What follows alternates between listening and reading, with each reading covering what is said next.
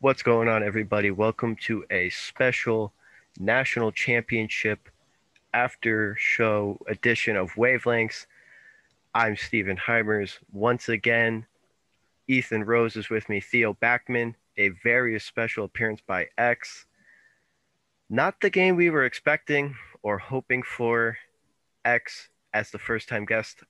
I want to hear how you thought this game played out. I just want to know if Jalen Suggs' back's okay because he carried this team tonight, and it was ridiculous how Gonzaga came out so flat. I understand why everyone will tell you, "Oh, it's the shot," but you know, come on, Pe- people have to understand that they had a few days of rust. They knew that they were going to come out a little bit slower. This is basketball, so they had to prepare for that, and they didn't. And look, Mark Few is a fantastic coach, but this is going to be his legacy, and that's kind of unfortunate. It's unfortunate that his legacy is going to be never got over the hump because I don't know if he's ever going to get back there again this, in my opinion, was his best team that he's ever had. And look, going against Baylor, Baylor was way too athletic. You saw that all night long. That was clearly the difference in this game, I believe, was just the athleticism difference and Baylor's ability to really just play three and D basketball. That's the name of the game now. Hit threes and play D, and they were able to do that. So yeah, that's just kind of my immediate gut reactions after this game.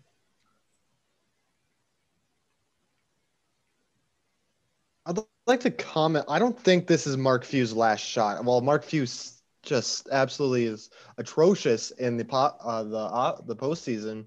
I mean, he is getting the number one prospect most likely this year in Chet Holmgren. There, while this was a, he does tend to fail, especially in moments like these. I don't think he's going away, especially not next year. Oh, I don't think his... he's going away. I definitely don't think he's going away. I just think this is his best, or this was, excuse me, his best shot. Like I put a lot of this team. loss on Few. I think they straight up got out schemed, and Baylor didn't do anything exotic. They were just running simple pick and roll. They were getting the bigs to switch onto the guards. And that's just what Baylor did all game. And Gonzaga didn't do anything to change it up. In fact, they did worse things. They started running out two big lineups and putting two dopey bigs out there. Timme couldn't put guard the guards. They put the other guy out there. You have to do something to get your your Suggs and and Ayayi get them running under the the screens, and they just made no adjustment. It was that simple. Baylor got whatever shot they wanted all night, and it was just out of base sets of pick and roll. So I put a lot of this loss on Mark Few. Yeah, and this speaks to what Ethan Theo and I've been saying the whole tournament. All these teams that have gotten upset have gotten off to atrocious starts. And really, the tempo had to be there from the beginning. And like we said last time, Gonzaga hadn't played from behind very often. The only time that they did the entire year was Saturday and tonight. Saturday, obviously, they pulled it out, like you said, X, largely because of Jalen Suggs. But tonight, they didn't have the juice right away, and it wound up costing them playing behind and Baylor just dominating, winning this game wire to wire. So, I, I think Mark Few will be back in a similar situation but I think that the doors creeped open a little bit on maybe, you know, down the line, can he get the big one? And it's not going to happen this year. It doesn't help that Gonzaga was built primarily for this year, right? Because you have Cody who was a senior, who, for my money, was one of the top three, if not the best shooters in all of college basketball. Like that guy's release is filthy he's going to be something good in the NBA, regardless. Even if he's Ryan Anderson 2.0, he has a place in the league. And then, as far as Drew Timme, kind of an old school guy, really strange. He has the, you know, handlebar mustache going on, whatever. But you know, he can play. Like even though he looks a little silly, he can play basketball. He's a good player. Then of course Jalen Suggs kind of tied it all together and was kind of the leader of this group. And then you had some glue guys around it to make this team what they were. But my whole thing is is Gonzaga, primarily Mark Few, going to reach this point again where he has kind of everything going right at once? I don't care if you get three top five recruits, whatever. It seemed like this team had a perfect balance of kind of that upperclassman regimen mixed with that new guy in Jalen Suggs who could really take them to another level. He's gone. Timme's gone. Kispert's gone. What's going to happen when all those three guys leave and they were such a huge of this team being where they were. That's concerning to me. If you look at their 2018 run where they almost got there, except they lost to UNC in the end, they didn't really have that many big name guys, especially guys that are still. No, yeah, they they kind of put it all together. They weren't like super star power there. Yeah, it was like Karnowski, Williams, Goss, like guys you don't hear from, the guys that aren't in the league. Yeah, and I don't know if we're gonna get to what these guys look like at the next level, but for my money, Jalen Suggs is gonna be in the league for a long time. Like that guy can oh, ball. Hundred percent. I mean, his ferocity is unmatched. Because look, I, I think Bill Simmons was talking about this, and I completely agree with him. You can have all these guys score 20 points. I could care less if you could just shoot the ball nowadays. It's what else can you do? If you watch Jalen Suggs play basketball, he's always face guarding his opponent, which is extremely hard to do for those that don't really understand that. No, that guy does he's, everything on the basketball. Yeah, he, he's, he's playing 100% defense the entire time. He makes these hockey assists look easy. He sees the court better than, for my money, some other NBA vets see the court. He's that talented. This is a really good player. Now, his scoring ability, as far as him being able to get a bucket when some guys draped all over them, that's a little concerning to me.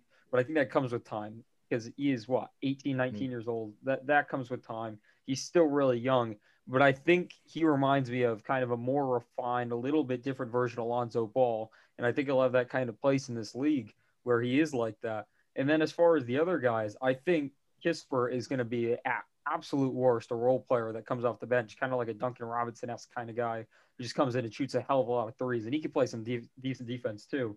And then as far as Timme, who knows, maybe he'll get a, you know, acting career or whatnot. But Timme will hmm. probably find his way in the league somewhere too. So unlike that team that Ethan was talking about, he was right that this team has a lot more firepower than the 2018 one. So this is going to be a little bit harder to replace. I'm interested to see though, kind of if this shifts college basketball because Gonzaga plays like your traditional college basketball team, whereas Baylor's approach I think is more like an NBA team. They shoot a lot of threes, they run a lot of pick and roll, they have several guys that handle the ball and they storm their way through the tournament. And I think the way they play is pretty similar to the 2008 Villanova team, who also stormed their way through the tournament. So, I, like, I'm interested to see if more teams kind of start to run this more NBA style offense where they're jacking up a ton of threes, as as opposed to the uh, the Gonzaga style of basketball, which is a, a lot of you know passing, cutting ball movement, working it into the post, getting post touches.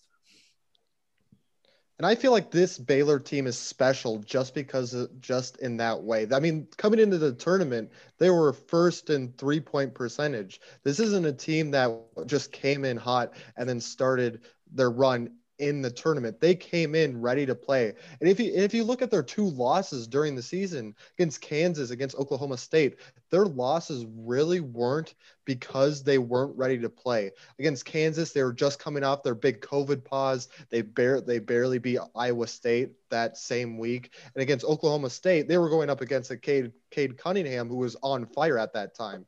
I don't really think that I feel like this Baylor team was looked over a little bit coming into this tournament just because of those two losses. And also, a lot of people really doubted their ability to maintain the three ball coming in and throughout the tournament. I know I did because they live and die by that three. And in that Oklahoma State game, they shot six for 28 from three. So that was an obvious concern of my part. If they got in kind of this duel with the Gonzaga, with, with the Michigan, whoever they ran into, how would they be able to respond? I thought if they went cold, I wasn't sure – what end of their offense would come out. Because look, this team doesn't take mid-range jumpers. This team is a live and die by the three. Even tonight, at times they were kind of passive aggressive going to the rim. It seems like they were just trying to shoot a lot of threes. And a lot of these threes were tough too. Like give Baylor credit. They were hitting tough threes. They were hitting step back threes. Butler had at least three step back threes in this game. Like he was on fire. This team is really good, but I want to go big picture a little bit. I know there's a lot of talk about with this game, but college basketball, you mentioned it's going to have its head flipped next season with this new transfer rule that you don't have to sit out. The transfer portal is already filling up. It seems like every day a different guy is in the transfer portal. This incoming class is really, really prolific. You mentioned Chet and a lot of these other guys. This is a huge year for college basketball. Like this was maybe the last year of an era of college basketball that probably started in about 2017 that ended right now. Because prior to like 2016, 2015, that that Duke team reminds me of something uh, with Jahlil Okafor, uh, Grayson Allen, those guys there. That team was kind of the last team of a few guys stick around and then the new guys come in. kind of like how this Gonzaga team was built. Uh, but that Virginia team was pretty experienced too, though. But I, I think that I don't think we'll ever see a team like that Virginia team. That again, is, that's what I'm point. getting at. Yeah, I don't think that that's ever coming. And you're right, that Virginia team that was a little bit of a weird circumstance how they won that title. But that's I'm not even a Texas fan, but um, but regardless, yeah, that that Duke team. The reason I mentioned them in particular was because how good they were all season long. Like they were the title favorite. They ended the title favorite. Like they were just really, really good. And I think everyone knew like Jahlil Okafor going to be like a top three pick. They had like that kind of talent on that team. So nowadays, the movement is ridiculous in college basketball. Like we're already seeing it right now. A lot of these guys haven't declared where they're going yet, but you're going to see a lot of these programs stack up through transfers. If you're a five star and you don't play your first year, you're gone. Like you, you're just gone. If you're the last guy in Kentucky anymore, forget it. You're not going to have that Kentucky team where you have like seven NBA guys on it anymore. That's done. So I'm just curious on if you guys think this is good for college basketball, the future of college basketball, all that stuff. I think it just really ushers in a new era. I mean, you have these eras throughout college basketball, and you kind of move from them, and you kind of see milestones where this you can see the shift happens. Like now, I agree with you, X. I think there's an a shift happening, especially with the amount of players that are going to be leaving college basketball this season. I mean, there's going to be some with the extra year of eligibility, but a lot of the big time players, big names, are going to be gone after this season, and a lot of newer guys, a lot of guys who, especially this class, this class is amazing with Chet Holmgren, Jaden Hardy, uh, Patrick Baldwin. This is a crazy class that's coming in, and especially to some of these big name schools. I mean, Duke is get, is going to be back next year. I think that's pretty safe to say with the amount of top ten recruits that are coming in. I think this is the last time we'll really see. I mean, I can't say the last time, but one of the last times within the the Coach K era, uh, era that we're going to see like a team not be able to succeed as they did at this level. But it's it's interesting to see like how college basketball has really shifted to the NBA model. I mean, this year we saw the NBA, the three point line shift back because three pointers were getting so popular. And it's, and I, I bet eventually it'll get shift back even more just because of how reliant some teams are on the three. I think this, I, I like this new version of college basketball, but it's becoming increasingly like the NBA version where threes are everything and threes are the way to go as far as offensive efficiency. Yeah, I think it spreads out the talent more evenly, so we'll have a more competitive regular season. But I think it also opens it up where we're going to have teams that, are just head and shoulders ab- above the other teams in the in the tournament, like te- teams that play together that'll just get hot, and there'll be a lot of teams that have one star and kind of a lot of other guys. And as we saw with Oklahoma State, Cade Cunningham, and a lot of the other uh, guys in this tournament that were one man teams. Those teams are kind of easy to beat uh, with the way college basketball works. We're talking about the future of college basketball and kind of touching on two subjects here. Jalen Suggs was one of the players who had the option of going to the G League instead of playing college. He could have been getting paid, but if he didn't have this tournament and really the better part of this season, I don't think he gets drafted as high as he will because of him being on national television, obviously being in the national championship, and even the RJ Hampton LaMelo Ball method that ate into college basketball a little bit because LaMelo was uh, officially going to go to UCLA, what, when he was a sophomore in high school? And then obviously the stuff with LiAngelo happens and LaVar, and that's a whole different thing. And then RJ Hampton, too, goes to New Zealand might have been if he went to Syracuse and played really well, but then obviously COVID, so they didn't have a tournament, so he might not have gotten those games. He might have got drafted like five, ten spots higher, but he was still, you know, drafted pretty high. So I think it's really interesting now. It do you want to go maybe not to a blue blood, but you're going to have more solid talent, or do you want to go overseas G League, get paid, get the experience?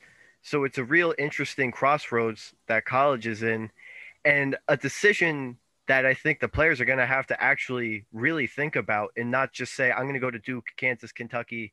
So I think this new wave has started with the 2021 2022 campaign. Well, Suggs was a highly ranked recruit, so I don't know how much his draft stock improved, but I think this tournament probably made him like a ton of money in endorsements. Now he's entering the league, and everyone knows Jalen Suggs, whereas guys like Jalen Green and Jonathan Kuminga, who are probably just as good, like no one knows who they are. Like Jalen Suggs is going to step into the league as a household name, and that's going to help him make a ton of money through endorsements. His jersey sales are going to be through the roof on day one. So like there is a little bit of an argument to make where you turn down the, the money for the G League, which I, some of the guys are making about five hundred thousand dollars. But then if you have a great college run, you might make that money back, you know, a couple times over. As soon like basically as soon as Suggs declares for the draft, he's going to get you know everyone's going to be throwing endorsement offers at him. I want to ask this question now because I kind of brought it up. Say Suggs had an early exit and didn't really play as well as he could have. Have a Cade Cunningham esque tournament. Would his draft stock really have plummeted, or was he kind of now cemented top 10? He wouldn't have plummeted, but I don't think he would have been top five where he is. Like I think he moved up a little bit. Like I think he gave himself a little bit of money. I don't think it was anything too dramatic. But here's my bigger picture question too. Uh, you guys can answer that one first, but I, I have one to follow up on that. From a business lens, right? If you're one of these NTA fools that run, runs this, right? Looking at what's going to happen, all this movement, isn't this a little worrisome because – for example, sport is a TV show, right? Like we kind of get away from that sometimes, but this is just like another season of a TV show. We're on like season 100 of the NCAA right now, whatever. So next season, right? The, next season is going to have a totally different cast of characters than this season. But that's going to be at a totally different level than it's ever been at before. And that's saying a lot because we've seen a lot of movement in college basketball the last two decades. And so but that's going to get ramped up a bit and that's going to keep going until some stability follows somewhere whatever happens. Maybe some schools start getting a lot of these transfers guys and that's how that works. But i think the movement is going to create something. Now do you think that's good for college basketball that every year it's going to be basically a whole new season with all new faces? From a fan standpoint you're not going to really get those guys that stay three or four years anymore especially if they're not playing as much as they want to. You're not going to get a lot of those seniors that are kind of those fan favorites. You're not going to see stuff like that anymore. Is that good for the sport and especially just fans that kind of care about stuff like that? So I think from the one perspective, selfishly, we all see these guys play, and then we go, "Oh, I can't wait for Jalen Suggs to be on my favorite NBA team." You know, I said I it today. I literally said it today. I typed in the chat like, "I can't." This guy's a Celtic. I want him to be a Celtic or something like that. Yeah, it's just so it's haphazardly. We all selfishly watch it. You know, when RJ Barrett, Zion, I can't wait to see these guys play in the NBA. Blah blah blah.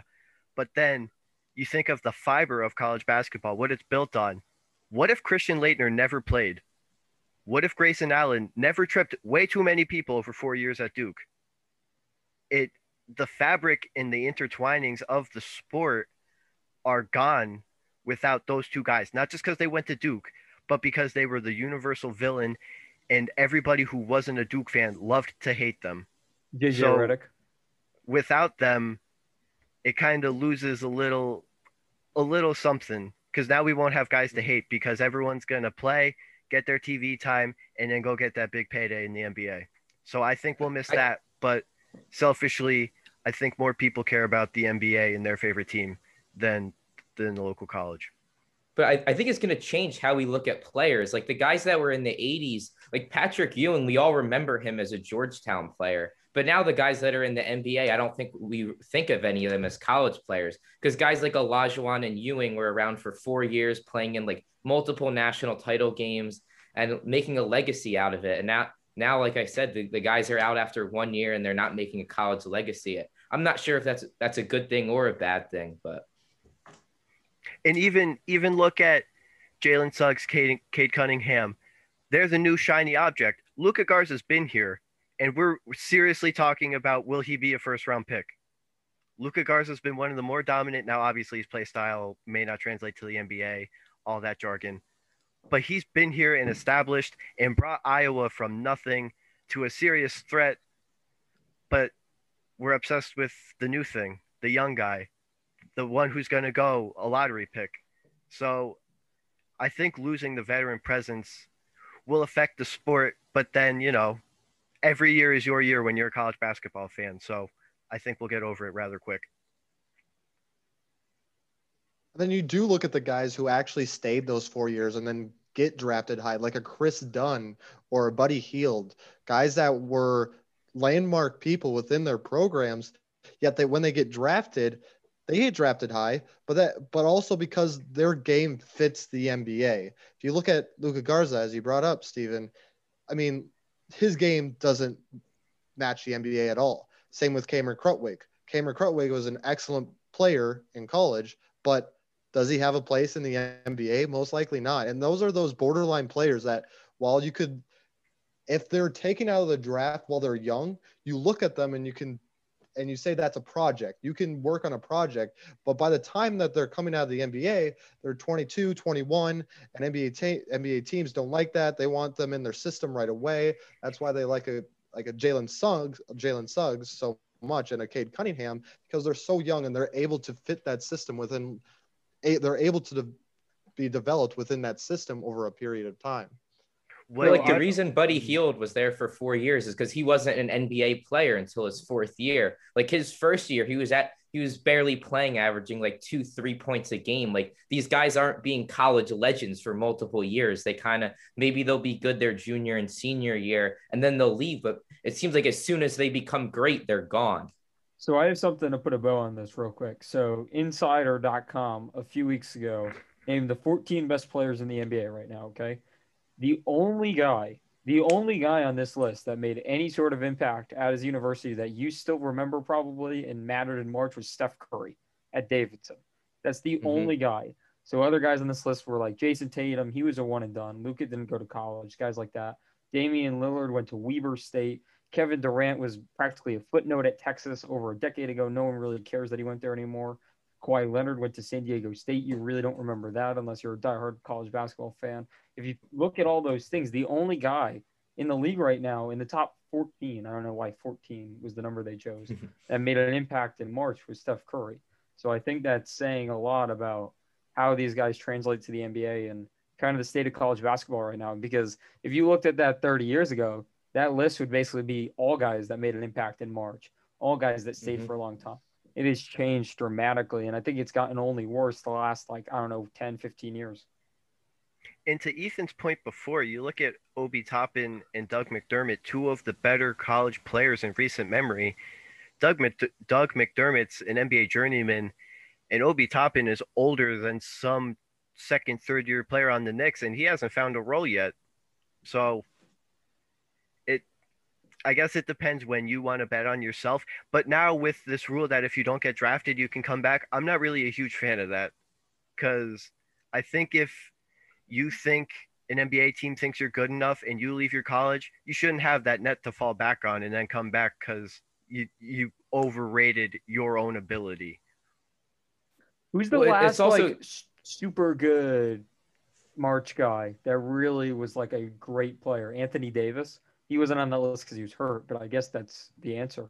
Eh, yeah, for sure. He, yeah, he won the championship. He was like Final Four most outstanding player. I mean, he won every he won every major award that year. But like, we that's still not even a major part of his career. As soon as you become a star in the NBA, you like you forget you get forgotten about. People and, genuinely forget how good he was. Yeah, yeah. If I you look at him, he might that. have been like the the greatest one of the greatest college seasons ever. He won every major award. He was like first team All American. He was the Naismith Wooden Award, Defensive Player of the Year, who's the most outstanding player of the tournament. Like Anthony Davis was incredible, and no no one mentions that. Before he even put on a New Orleans Hornets uniform, he had a national championship and a gold medal. Yeah, I think the like most recent guy that it's still talked about is a March Madness legend is Kemba Walker. I, I think that's the only guy that really comes to mind. Everyone still remembers what he did at UConn, the step back. I think that was kind of a cultural thing. You want to know another guy who was really, really good that people just forget was really, really good in college was Draymond Green. Like he was integral mm-hmm. to those Michigan State teams, and mm-hmm. he played a big part of that. You look at the other guys; it's like Trey Burke. He's not really doing anything right now. Evan Turner. Uh, he's now like an assistant coach for the Celtics. Um, Brandon Clarke, uh, Gonzaga just a few years ago. It seems like everyone forgets where he goes to college or went to college rather.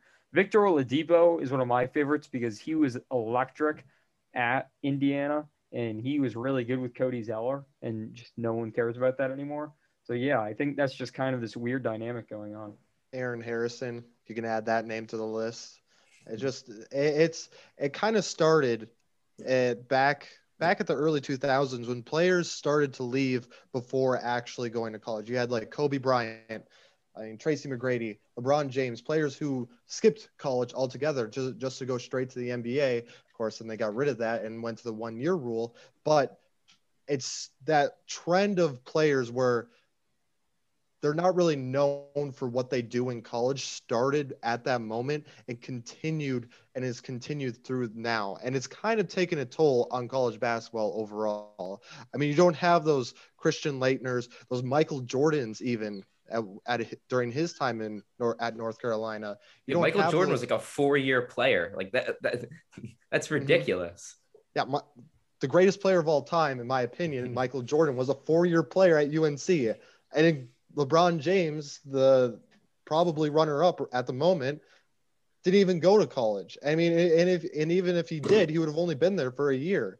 It's crazy how college basketball and the NBA have shifted tones between how many years they're playing in college and how many years they get to develop before reaching the NBA. Well, that way I also think it speaks to the fact that kind of because of the influx of European players coming in, they're playing professional basketball at like 16.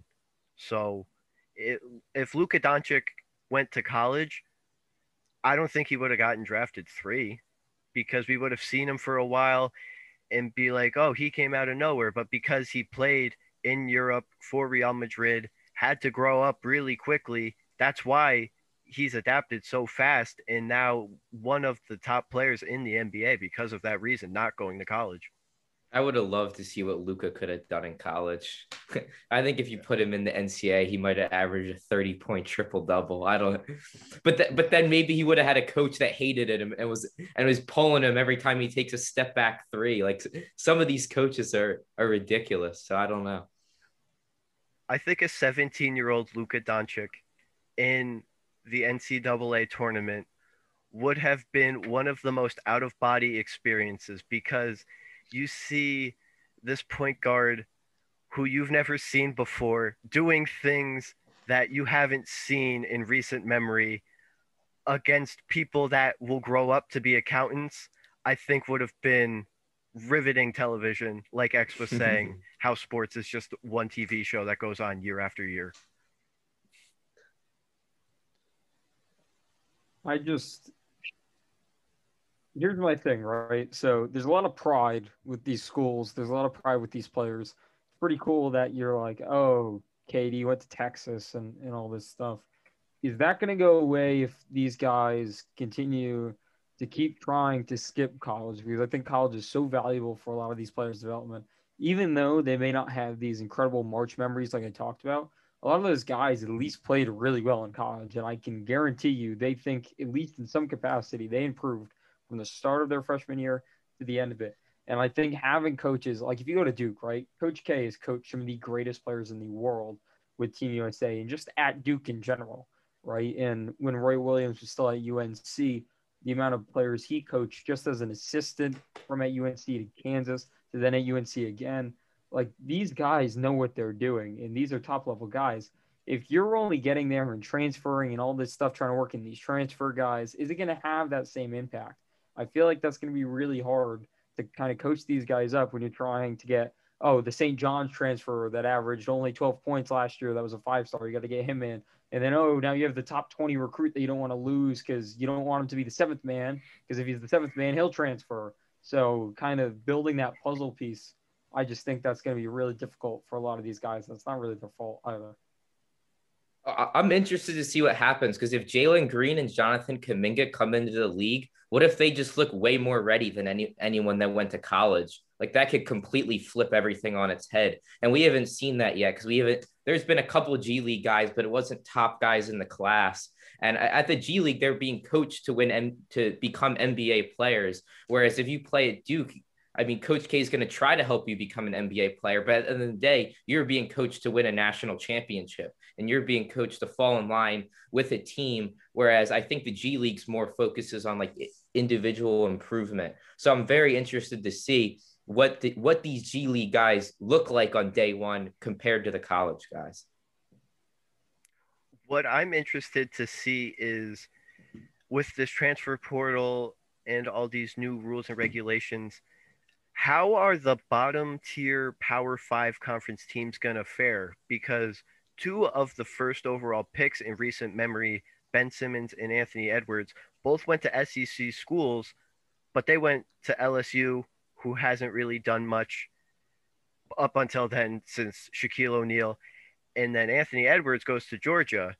So are more of them going to try to team up in less popular places to maybe try to form an edge over Kentucky and then the ACC Duke. So I think that'll be interesting if they team up, maybe not in the expected spot, but they still try to play together in college. I have a really strange take about a really random guy. So in high school, I saw this guy a lot. His name's Terrance Ferguson. He went to the NBL. He's one of the first guys mm-hmm. kind of from this generation to do that. He has not looked good really for long stretches of his NBA career. He's shown some flashes, but for the majority part, he just has not looked good at all. And I believe he's a free agent still. I, I think he cleared waivers. He's still looking for employment. He was one of those guys who skipped college. I think he would have uh, benefited dramatically if he went. And he has a lot of potential, like he, he does. But I think he's always been playing catch up. So that's kind of something that I've looked for. And I think the G League is a little bit better than the NBL. I don't really know how that works necessarily, like the skill gap there and the coaching is probably a little bit better as well. But you know, just all together, we've seen a lot of guys like Terrance Ferguson do that. Killian Hayes was going to be like a top three pick, like he was that hyped up, and he just hasn't really amounted to much yet in his early career either. And this seems to be a trend. So I think college does mean a lot.